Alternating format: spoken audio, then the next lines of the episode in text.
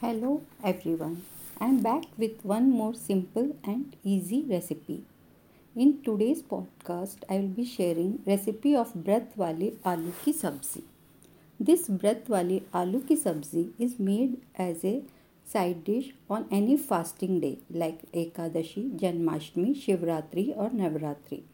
The recipe of this falyali sabzi is very easy and is made with minimal ingredients. This curry is lightly spiced and seasoned with black pepper powder and sendha namak.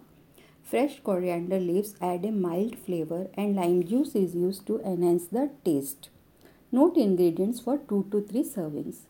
Take 6 to 7 medium boiled aloo, 1 tablespoon deshi ghee, 1 4 teaspoon zira, 2 green chilies finely chopped, half teaspoon pepper powder, 1 tablespoon lime juice, 200 to 250 ml water, 2 tablespoon finely chopped coriander leaves, sendha namak according to taste.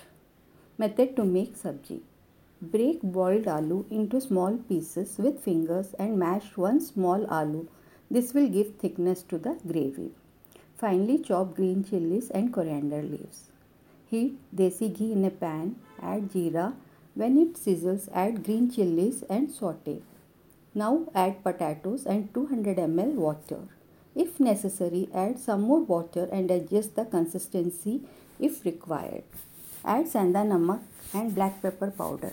When the curry starts to boil, lower the flame and let it simmer for 2 minutes. Switch off the flame. Add lime juice and some chopped coriander leaves and mix in well. Now transfer the curry to a serving bowl and garnish with coriander leaves. You can serve this delicious aloo ki sabzi with pakodi, paratha, puri or vrat wale chawal. Hope you all like this recipe. Soon I will be back with one more simple and easy recipe. Bye. Have a nice day.